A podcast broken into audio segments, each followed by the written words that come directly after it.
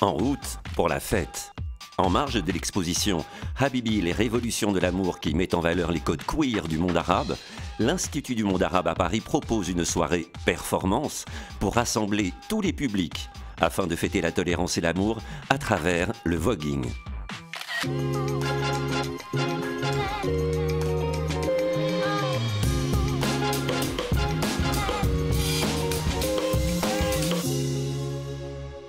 Cette soirée, c'est un choix culturel, politique C'est un choix culturel et politique. Le rôle d'une institution de service public, c'est de mettre en valeur les, failles, les, les, ruptures, les contradictions, les difficultés, les aspirations, les rêves. Nos corps sont politiques, on est fiers de qui on est, euh, on est fiers de comment on est habillé, and we're proud and we're shining and we're fabulous. Dans les années 70 à New York, les communautés transgenres, gays, latino et afro-américaines cherchent, pour lutter contre l'exclusion, de nouvelles formes de résistance. Ce sera une danse urbaine, le voguing, dont les mouvements reprennent les poses caricaturales des mannequins du magazine Vogue. Rapport évident à la mode, les équipes de danseurs s'accaparent les noms des grandes maisons de luxe. Pourquoi Revlon? Pourquoi Revlon? Bah, Revlon, c'est une maison de cosmétiques euh, je suis le premier Revlon international. J'ai été recruté par les Américains. C'est eux qui ont choisi euh, de rentrer dans cette house et ils m'ont choisi. Et je les ai choisis aussi. C'est formidable de s'approprier comme ça des Revlon, tous ces noms de marques. Bah, hum, je dirais que c'est un donnant-donnant parce qu'ils puisent aussi dans la ballroom scene euh, en termes de de look, de créativité. Il s'inspire beaucoup de la ballroom scene, donc pour moi, c'est un échange équivalent, en vrai. Et puis aujourd'hui, en 2023, euh, les marques aussi font appel à nous euh, pour des performances, euh, pour des shows. Donc voilà, c'est un grand partenariat et c'est une grande famille en vrai. Que portes-tu? Bah écoute, aujourd'hui, je porte full Asos, sequin. Voilà, j'aime bien briller, ça reflète ma personnalité. Et ça, c'est Louis Vuitton. Partenariat ou achat euh, Alors, achat, cadeau. Tous les artistes ne bénéficient cependant pas des largesses des marques de luxe. C'est quasiment que des trucs que j'ai fait par moi, que je fais moi-même. C'est des vêtements que je fais moi-même. Du coup, euh, j'ai un petit peu tout. Moi, je mets euh, que des trucs qui sont soit très révélateurs, soit très courts. Je suis très court et très Très petit tissu, c'est tout.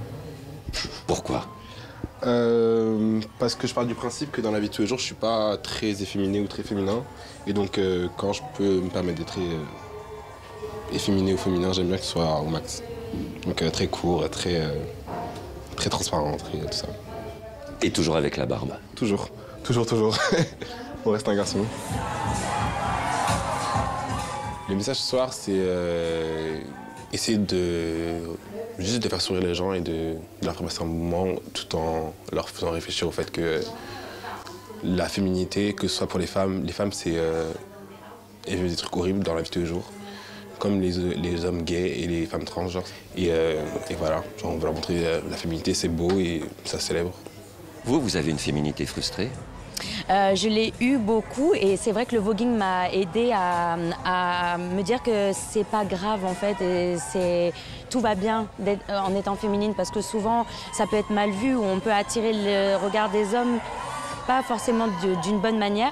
Euh, et, en fait, le voguing m'a permis d'être moi-même, d'être féminine, sans que ça soit mal vu ou pris comme quelque chose d'aguichant. C'est juste ma personnalité qui s'exprime à ce moment-là.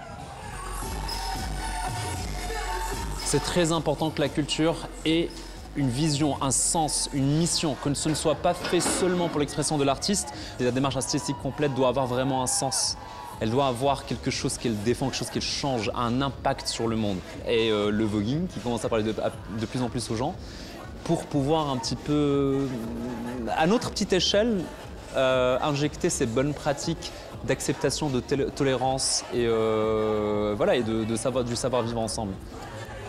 Invitée star de la soirée, la rappeuse italienne underground Miss Keta. Elle ne déchausse jamais ses lunettes, ne quitte jamais son masque. C'est parce que les lumières sont trop intenses pour mes yeux. Non, c'est parce que je me sens plus libre avec un masque. Miss Keta est un personnage avec un masque. Parce que parfois, un masque peut révéler plus que... que quoi? Il y a un visage sous le masque de Miss Keta, mais il y a surtout un instinct. Il y a une pure énergie.